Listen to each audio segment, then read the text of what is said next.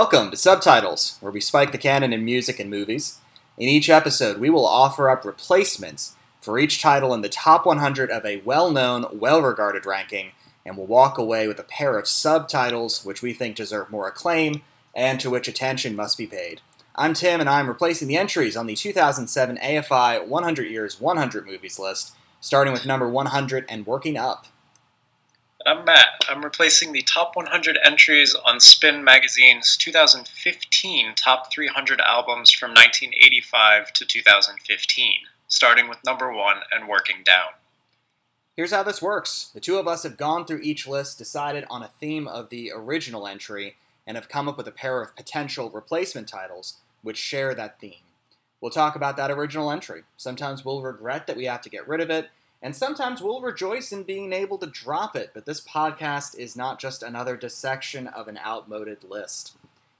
In part one of this episode, Matt had two new albums to talk through, and I made my choice for the subtitles album list. And now, in part two, I have two new movies to discuss, and Matt will decide which of them deserves a place on the subtitles movies list. Sometimes I'll have listened to the albums, sometimes he'll have seen the movies, but at the end of the day, what matters is how well we've sold the titles. And at the end of some of those days, one of us will want to bop the other one for that choice. Once we've finished these lists off, we'll do some fun activities with these new lists we've collaborated on.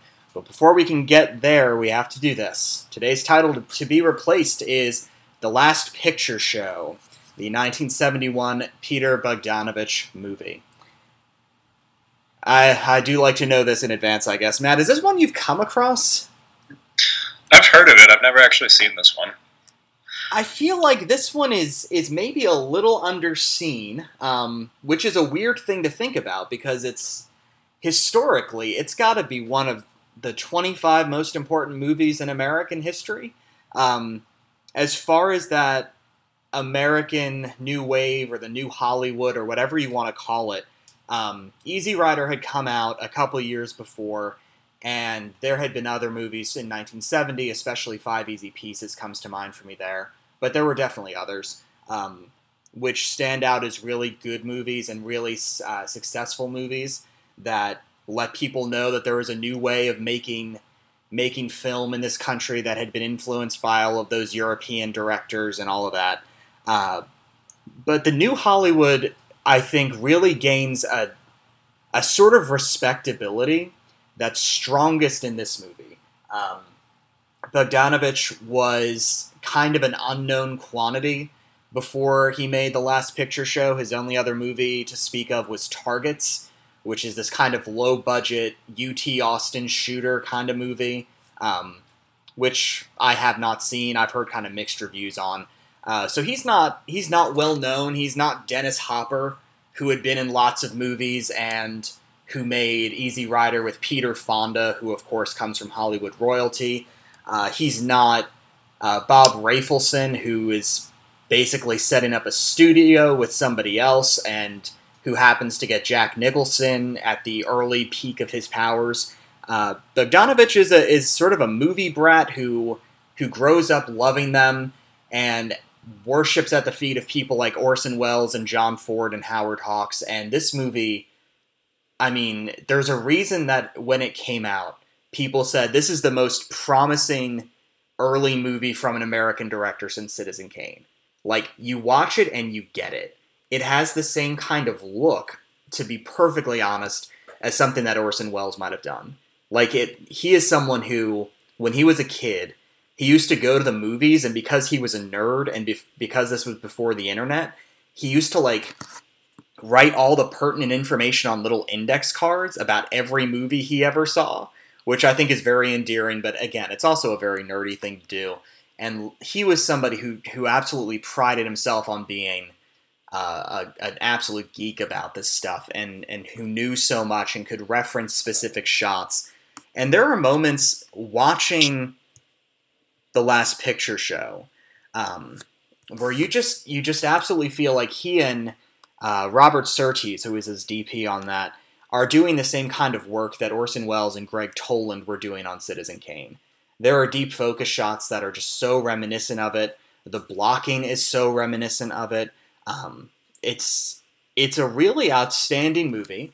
Uh, the story has, uh, unfortunately for Bogdanovich, who got uh, who had the the story suggested to him, um, he read the book and he's like, "There wasn't a picture show in this," and so it's based on the Larry McMurtry novel. Um, and the story is a is a fairly straightforward one. It's about two guys uh, living in Anarene, Texas, which even by Texas standards is kind of the middle of nowhere. Um, the main character is named Sonny. He's played by Timothy Bottoms, uh, and he his best friend is Dwayne, who is played by a very young Jeff Bridges. Uh, Jeff Bridges who is almost shockingly young. It's kind of weird to see him in this. Um, and the two of them are, are, high school seniors. the The movie starts off after they've just gotten their uh, their helmets taken off, as it were, and losing this football game. It's their last football game for the high school. Um, both of them know that there's nowhere to go but down at this point. Um, it's a it's an oil town, and there's definitely like a surrounding community of wealth.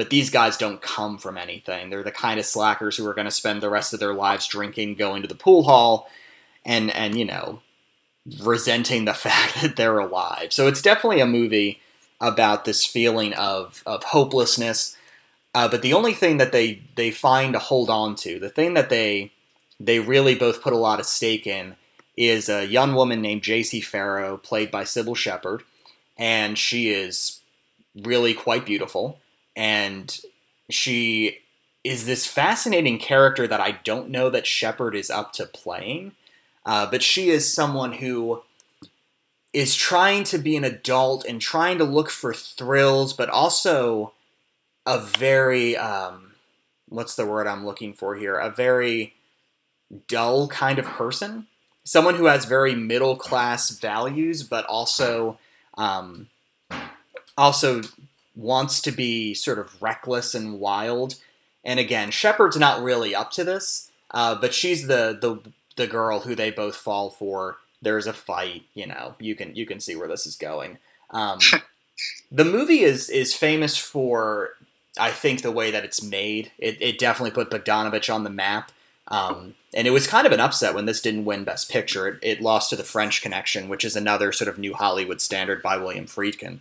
Um, but I think a lot of people expected, including him, expected him to win uh, Best Director and expected that movie to win Best Picture at the ceremony. Um, and so much of it is, is about the design of it and the look of it and the feel of it. But it really is as much as anything else, the acting that does it. So it, this is a movie with four um, four Oscar winners. Two of them are for this movie. Uh, ben Johnson, who is playing a, a, pool hall owner named Sam the Lion, uh, a classic Western actor. He gets his his Oscar for this, uh, and so does Cloris Leachman, who is playing the wife of the the high school coach. Um, this this sad, uh, lonely woman who ends up having this lengthy affair with the with the Timothy Bottoms character. And of course, Jeff Bridges went on to win an Oscar many years later, and so did Ellen Burstyn, who is playing uh, the Cybill Shepherd character's mom. And this movie has such good performances all the way through that Bridges is almost kind of a weak link. I think Shepherd is the only one who's really not up to her part. Bridges is very good. I think Leachman's great. Um, but the standouts are definitely, for me anyway, are definitely Ben Johnson, who's playing this old fashioned pillar of decency, someone who uh, Sonny really looks up to. And when Sam the Lion dies, uh, sort of late in the movie, very unexpectedly, it definitely like brings everything else into perspective for these guys about how fleeting everything is and how how quickly you can lose sort of a tent pole of your life. Um, and and Ellen Burstyn is so good in this. She had a magnificent '70s, and this is the role that I think really kicks that off for her. She's uh, playing a woman who I think exemplifies this idea of cold comfort, and that's the theme I have in mind for this for this week. Uh, this idea of cold comfort, this idea that you can get something but it's not as good as having the thing that it replaced. And don't ask about that with this podcast, or otherwise I will be sad. So the, I just thought about that now, and I'm like, man, that's that's rough.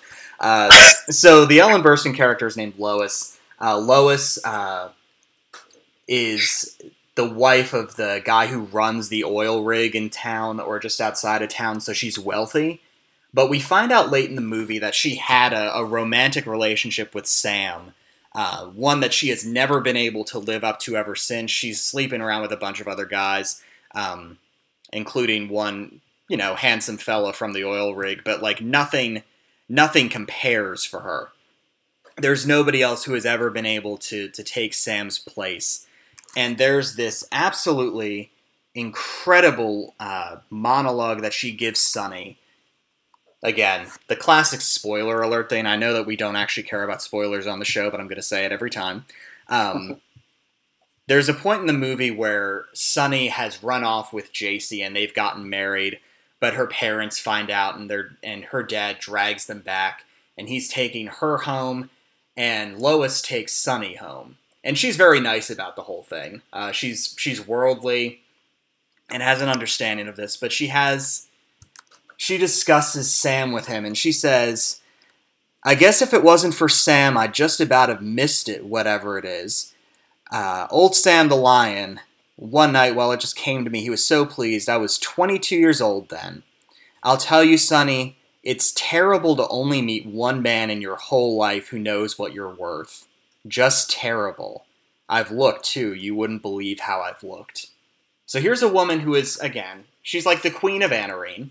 Uh, she's wealthy, she's beautiful, uh, she's living in a place where no one else is wealthy or beautiful, but she understands that the best thing in her life is gone, and that maybe being the wife of the pool hall and movie theater owner wouldn't have done it for her, but she has gone her entire life now, and she understands that she's never going to have the thing that made her feel the best.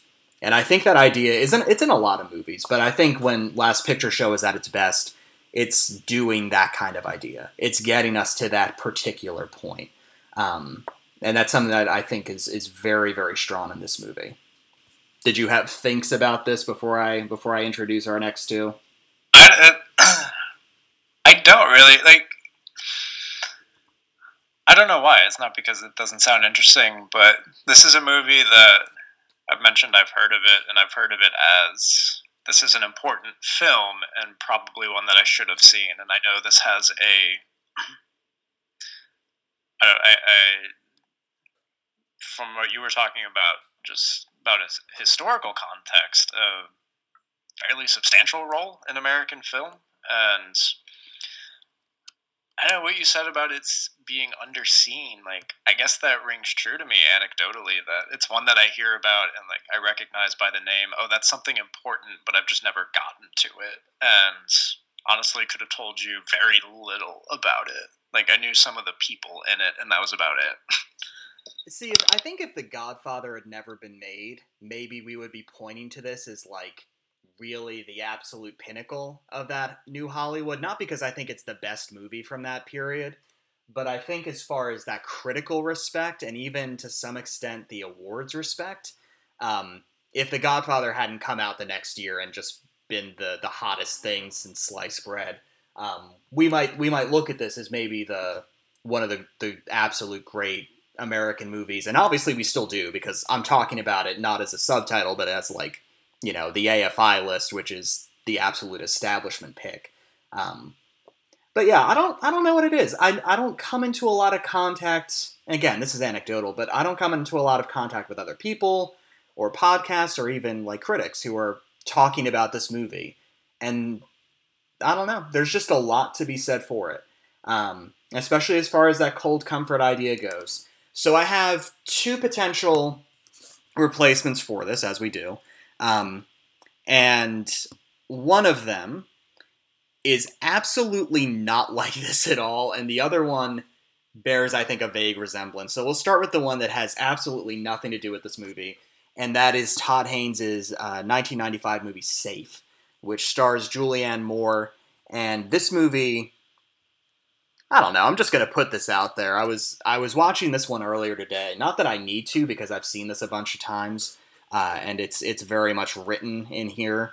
But I was saying that there are three American '90s movies that I think of as like the absolute pinnacle of that decade, and one of them is Safe, and the other two are Fargo and The Thin Red Line. And I think between those three, you have a very full story of what. Um, what the best in American movies were like in that decade. This is a this is such an interesting movie because it's allegorical in about half a dozen different ways. So if this is one you have not seen before, uh, essentially it stars Julianne Moore as this housewife, uh, not just any housewife, a, a incredibly rich housewife living in the San Fernando Valley in the late '80s, and all of a sudden, it really is a very sudden thing uh, she just starts coming up with these phantom symptoms. And the movie's in two halves. And in the first half, she develops these symptoms. It's shortness of breath, uh, this choking sensation, coughing, uh, lesions, even just really unpleasant stuff that her doctors can't explain. So the first part of this is everyone else around her fails to understand what's going on with her. And in the second half of the movie, she goes out to a place in New Mexico outside Albuquerque called the Wrenwood uh, Institute, and it's like a retreat, but it's also a full-on New Age cult, pretty much. And she goes out there to to get away from pollution and chemicals and her environmental sensitivity, uh, and and get into a, a clean, productive place. And the thing about this movie is that there is this incredible sense of cold comfort in that nothing protects her. There is no way to be safe. And she keeps looking for ways to get that, but can't have it. So in the first half of the movie, it's it's trying to educate herself. Um, it's very funny. There's something just really deliciously ironic about this upper middle class to plain rich woman who's decided that the best thing she can do to solve her problem is just to educate herself, and if she knows enough, that'll fix it. Um, which I don't know. You can stare at some other middle class people, and, and there are a lot of people who just really think if you know what's going on, that solves it. And the thing that multiple doctors say to her, uh, from the from the allergist to her GP, is we can uh, look at this and we know what's happening to you, but we can't tell you why. And over and over again, she goes to these people, and over and over again, she finds herself looking for something alternative. Uh, so she starts reaching out, and she finds a group that is they have like a video and everything. They have uh, a tagline which I can't get out of my head. Are you allergic to the 20th century? And it's this inc- yeah. it's this incredible line. And earlier in the movie, there's this image that I think represents it perfectly. She's sitting in her car driving behind like a garbage truck or something that just has fumes absolutely pouring off of it. And she's sitting in the car coughing while the people on the radio are discussing Ronald Reagan. Like it's an image that's so perfect it almost hurts a little bit. Um, and that sense of are you allergic to the 20th century uh, definitely spurs her, and she she gets excited about being able to try to fix this problem now that she knows what's up, she's going to wear a mask around, which is why this movie is getting a whole bunch of play right now. I think everyone got tired of Contagion and needed the next big thing. Uh, so, Safe is a movie where people wear masks. Uh, she carries her oxygen tank with her, um, and she starts doing things to try to stave it off. But in the end, she still has to head out to um, to New Mexico to try to see if she can't fix it. And while she's there, um, it, it's it turns into less of a of a critique of bourgeois values, which I think are perfectly summed up by this L.A. late '80s setting. Everything in the first half of this movie is pink and teal. It's unbelievable. Just this absolutely incredible wash of pink and teal, which turn into increasingly threatening colors as the movie goes on, which again, congratulations to Todd Haynes for figuring out how to do that. Uh, those are just two like colors. I mean, the longer you, they have a certain vibrancy and uplift to them initially, I think, and then the more you stare at them, the more sickly they become. Yes, yes, I think that's exactly what he does. He turns her into this this washed out person. She wears increasing like the costuming in this is great too. And Julianne Moore is already like, you know, pale and freckly and red haired and everything. And she begins to get washed out more and more as she's in LA. And then she heads out to, to New Mexico where we see her in white a whole lot, so she's standing out against this natural background. And even when she gets there, she's still coughing and still crying and still wearing her mask and coming up with these new sores. And she feels like things are getting better there, but there's no evidence for it. Like even when she like feels good about being there and can laugh with other people or whatever, she still is showing all the same symptoms she did before. Uh, there's this one very good scene where she's like out walking and she is just like you know exploring the terrain a little bit, and she finds a highway and there's a giant truck driving on the road and almost runs her over. And the meaning of this, again, it's this very deliciously ironic, very funny, very scary moment where she's like, I thought I was creating this little utopia of cleanliness, and here I am. And if I just walk far enough, I'll find another highway. There's no getting away from it. Um, there are there are two scenes towards the end of the movie, which I think are all about this cold comfort and in a way that I think is just so stark and and frightening. And the first one that I want to talk about is the last scene, which is confusing. I'll, i know, but the um the last scene of the movie, she's um yeah she's she's uh basically retreated into this like little igloo, this little ceramic igloo where she's gonna hide. And what she wants to do is just hide away from everything else. She has given up on her little cabin she's going to live in this windowless room, basically. And she goes to the tiny little mirror, and her face is totally washed out. The color from it is gone. Her hair looks brown. She has this big, this big sore on top of her head. It's almost like that's where they sucked her soul out of. And she looks into this mirror and says, "I love you. I really love you," over and over again to herself in this dead voice and here she is. She has made herself totally safe from the outside. The air is filtered. Nothing from outside is getting in. And she may as well be dead. It is such a come down from everything else that's happened to her.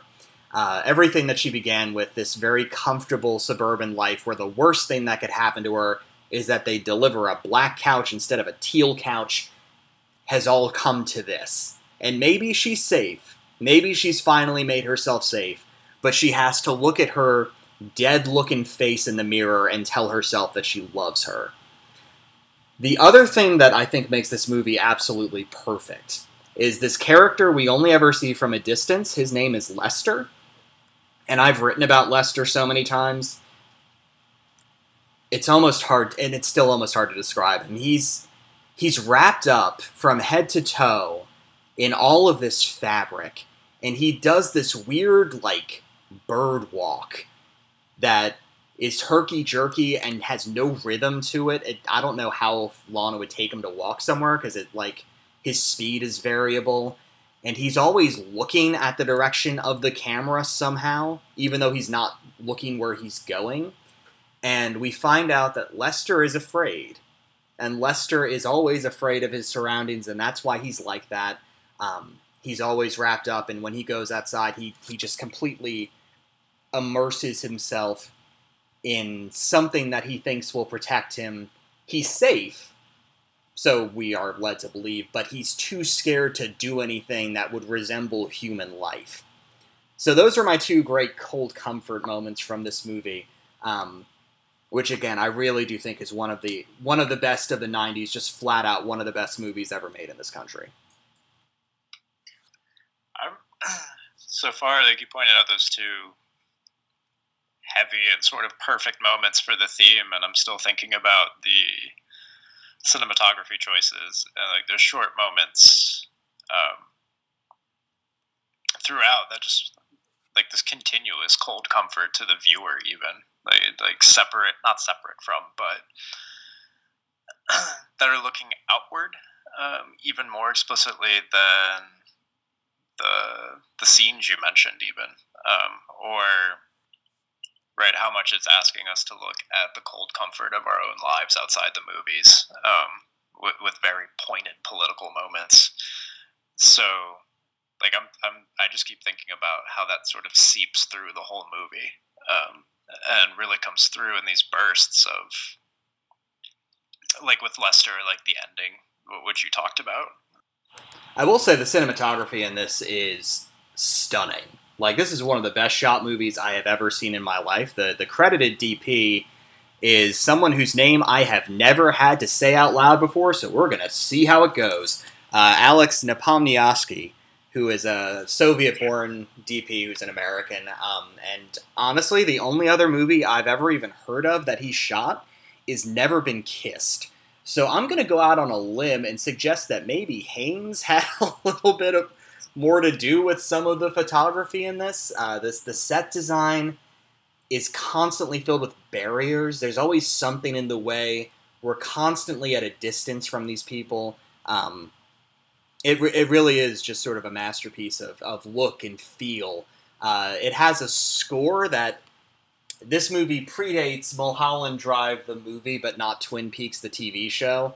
Uh, so there's definitely like a Badalamenti influence score happening here, which is very eerie and, and deep and electronic and strange. Um, and it's a it's a movie which is meant to be very unsettling. It's it's got so many wonderful qualities, and all of it is just filled with dread.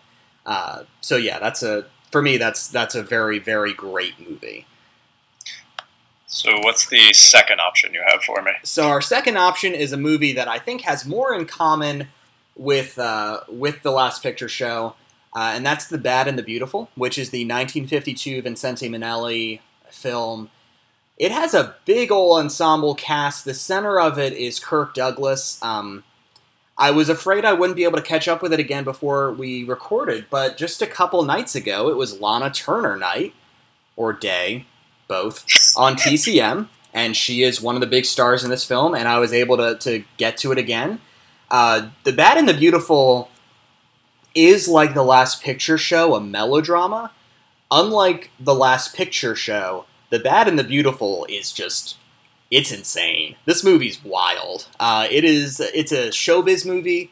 Um, it was made at a time when there were a bunch of movies coming out about Broadway, like All About Eve is a Broadway movie, and this is very much in the same kind of vein. Uh, there's someone at the center of it, in this case, Kirk Douglas, uh, playing a film producer named Jonathan Shields, who is, I don't know, he's kind of a devil. He's like, he's an incredibly charming individual. He's uh, a brilliant finder of talent. He is a great cultivator of it, and he is also only concerned with himself. So the movie is in three acts. Um, it's a it's a film which sort of follows him from his early days as a down on his luck heir to a heir to a throne. His father was a was a big film producer, um, and he's hoping to get out of his father's shadow. And by the end of it, he's down on his luck again. He's uh, made a bunch of bad movies in a row, including one that he directed himself that turned out to be a big bomb, and now he has to, to rebuild himself. Uh, but it's told in, in the series of three big flashbacks. The first one belongs to Barry Sullivan, who's playing a director named Fred Amiel, and Jonathan and uh, Fred meet at his dad's funeral, and the two of them don't get off to a good start, but eventually they end up becoming a very valuable pair of B movie makers. And for my fellow film nerds out there, there is a wonderful set of illusions where they basically come up with cat people. Uh, the the Val Lewton Jacques Tourneur movie, which honestly, this is a movie that's got some beautiful cinematography as well. Also by Robert Surtees, almost 20 years before he did Last Picture Show, so that's a fun little connection. Um, there's some terrific stuff that happens with that, but beside the point. Um, eventually, Jonathan betrays Fred uh, when he steals his baby. Fred's been working on this one adaptation. He wants to make it the right way. No studio's been able to touch it or get their hands on it. and he's got the right idea. And at the last moment, Jonathan figures out how to make it, and he figures out how to make it without Fred. Um, the second person is Lana Turner playing this uh, daughter of a great actor who's dead. Uh, her name is Georgia Lorrison, and Jonathan knew her dad and is sees the brilliance that could be in her. Um, but she's a drunk. She's just an absolute alcoholic, um, trashed every night, no sense of, of purpose or will. And he decides, once he figures out that she's in love with him, he decides to pretend he's in love with her too.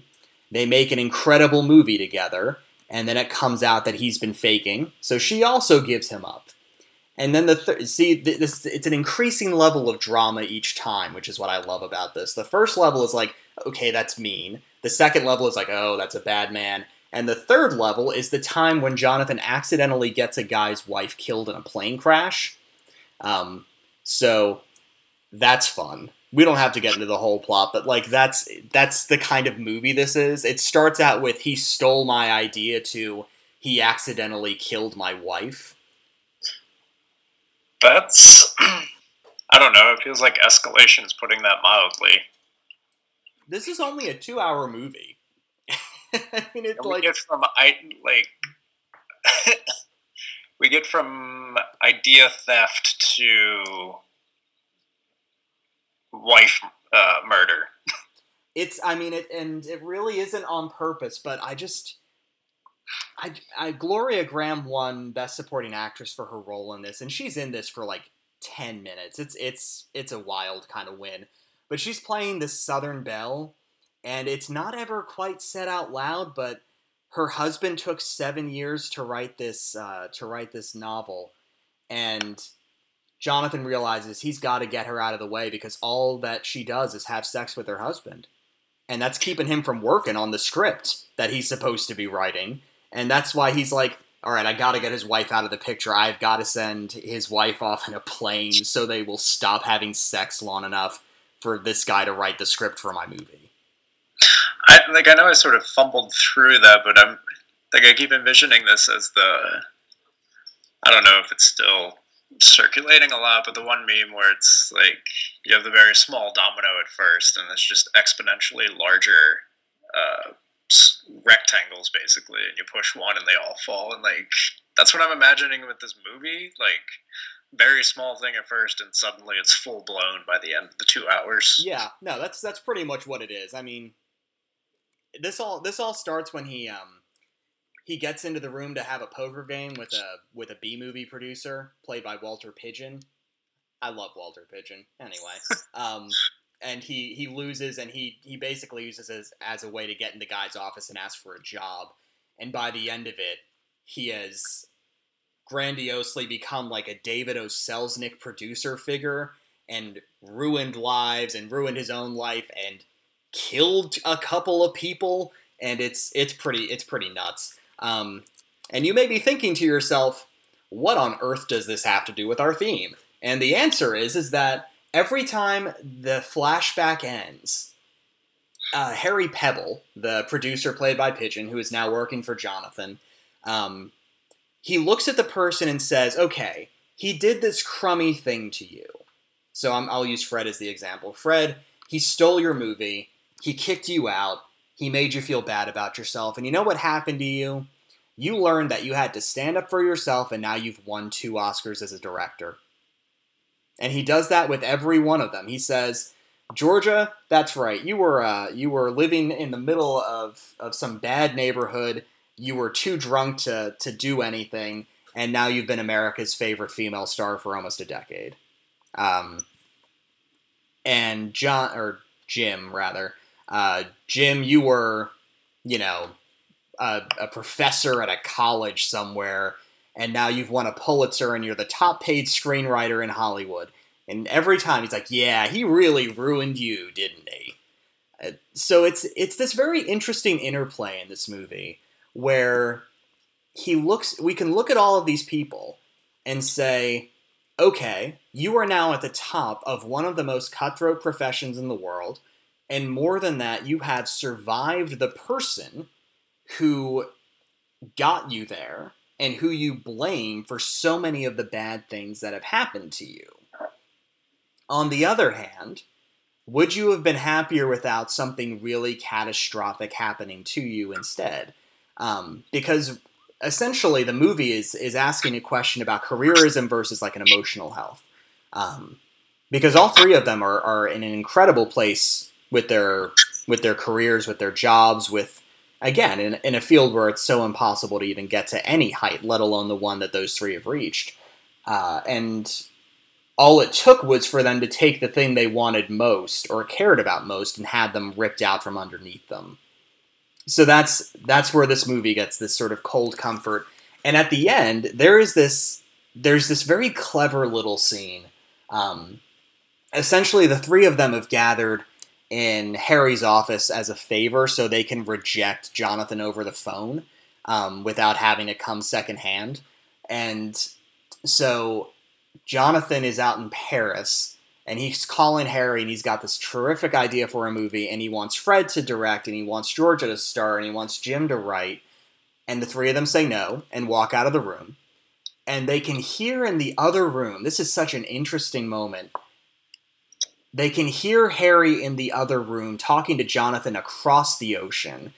And one of them picks up the phone and starts listening in and then the next one looks over and has to know what's going on until all three of them are trying very hard to hear what this terrific idea is that none of them should be interested in, but none of them can stay away from either.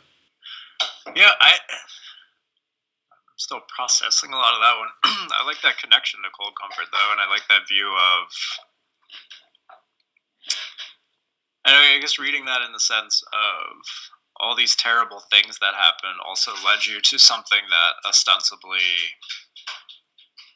should be the best thing that happened to you or that you've reached this level that so few do and so many fall along the way and right that took something beyond just sacrifice that was uh, i don't know active trauma um, pretty much and that yeah. the cold comfort here is like I don't know. It's sort of a play on the like you sold everything to get the dream, and is it worth it? It's also interesting because this movie, and I've kind of referenced this, but this movie is not literally a roman à clef, but like everyone in this is supposed to be someone else. So if you draw like certain lines, um, when I said David O. Selznick before, this is the guy who made Gone with the Wind, um, and who started out with like making things like King Kong. Um, Jonathan is definitely a very Selznick personality. Um, and the one that really stands out to me, I don't think she's the most interesting character, but she's the most interesting potential uh, connection to a real person. Georgia is this person who's been brushing up against uh, showbiz ever since she was really young. And she is an alcoholic who is brilliant and beloved but can't control herself. And that reminds me very much of Judy Garland uh, who at this point in her career was still a couple years out from her big comeback performance in A Star Is Born. And the person directing this movie, Minnelli, is was married to her until about the time he made this movie. Uh, he they they divorced in 1951, and Bad and the Beautiful is the year after. Uh, so there's there's definitely something very interesting going on there. Uh, there is something I think very personal about the Lana Turner role, and I think she's about as good in this as, ever, as I've ever seen her. Uh, I'm not the world's biggest Lana Turner stan, but she's very good in this, and there's I can't help but think that this incredible director of actors in Minnelli pushed her in a direction that he recognized. And there is something, again, there's something personal and lived in about this Hollywood, even though it's it's an obvious fantasy but at the same time, it's it's skewering the fantasy in a very realistic way by using characters who are drawn from real life and even movies that you can say, oh yeah, that's definitely something that got made in the past. So you want to give me like the, guess like the elevator pitch for each and the theme, as I still kind of weigh in my mind which one I'm picking. I think these two are so different that that that's a, that's a very fair way to go. And this is, I think, Safe is one of the first real wild cards I think I've tried to play here. Um, so if I were to say that safe is an aspect of cold comfort, it's it has to do with this idea of giving up everything else for a shot to potentially have the thing you want. So if this is the number one thing you want, and in the case of Carol and Safe, the number one thing she wants is to be safe from the polluted world outside, but in return you have to give up your life and all of the things that were decent about it in said polluted world. What have you won yourself? And for the bad and the beautiful, you have these three characters who have given up the thing that they treasured or prized most about themselves. And in so doing, they've become tremendously successful. But they'll always know they'll never do it with the number one thing that they cared about. That thing will always belong to Jonathan, who used them by by taking away that thing from them. I like both. I think they both fit well. And even if you identify safe as a wild card, like it makes sense to me the way you pitch it. Um, I don't know. I feel like the other ones there were good cases for everything, but this is the first one where I'm like,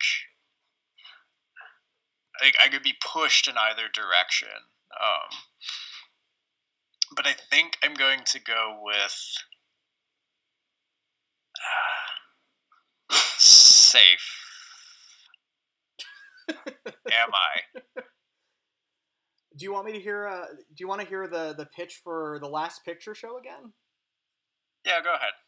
So for the last picture show, what I think about that is this idea that you can get a great deal if you are willing to give up the thing you care about. Um, and in the case of that movie, it's I think it's much literally closer to what it is in the Bad and the Beautiful, where it could be romantic, and the thing that you end up taking puts you ahead of a whole lot of other people. Uh, but like Safe, I think it also has a lot to do with leaving you bereft. And I realize this is not going to convince you one way or the other the way I'm making this case, but like I think that there is something about leaving you bereft of everything else if you take the bargain. I see what I'm torn between is like safe seems to be more of a right like they're two sides of a coin that we're used to in terms of cold comfort and like what would you give up to have the thing you want? And with the bad and the beautiful that is sort of okay you have the thing you wanted was it worth it? And safe it's the uh, kind of a, the other framing of that where would you give up all of this to have the one thing? And I don't. I think I. I think I am going to go with safe because I'm interested in that side of it, and also because, right then it's the.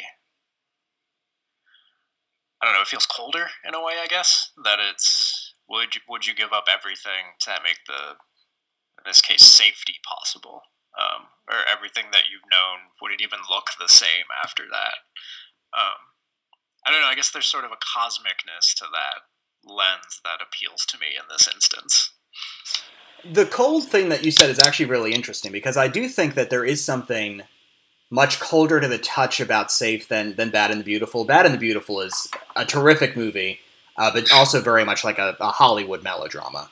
Um, where there's an obvious kind of like warmth to it and interest that you can expect in, in many others. Uh, but Safe is definitely a little cold to the touch. It's clinical, and this is very literal of me, but so much of the movie in the last picture show takes place in like fall and winter and it's cold. Like there is a literal coldness enveloping these people as they are acting coolly or badly towards each other and maybe that's a little bit of pathetic fallacy and you don't get that in, in los angeles but i think that idea is there. I think there is a connection. I see i like that appeals to me even if it does step into pathetic fallacy but I don't know. That that speaks to me in a certain way. So I think both of these would have been very good choices. Um, and yeah, for me, it was just sort of I see them as kind of sides of the Mobius strip of this cold comfort discussion, and I'm going to gravitate towards safe a bit. But I do generally think there's, for me anyway, kind of a mostly even case here where you could have pushed me either way with, I don't know, I guess a little bit one way or the other. Um, but yeah, I'm going to go with safe. So we've replaced the last picture show, a critically, I, I keep thinking about this in terms of bands that are like critically beloved and just don't get play on the radio. Hmm. Um, so replacing, uh, as Tim has said, a very important film in American cinema history with a film that he thinks is just straight up one of the best. Um, in Safe by Todd Haynes, and of course, judging that by Cold Comfort and Safe's. Uh, to me, anyway, this, well, as you said it, this cold clinicism to it. Um, and that's just a really evocative question to me where to have the thing you want, you have to give up basically everything you know. And is it even the same at that point? All right, so the next time you see us, uh, we will be showing up uh, with the album Exile in Guyville by Liz Phair, and a movie, another Los Angeles movie from the 90s, uh, Pulp Fiction. So those are our next two subtitles to replace. Hope you enjoy. We'll see you next time.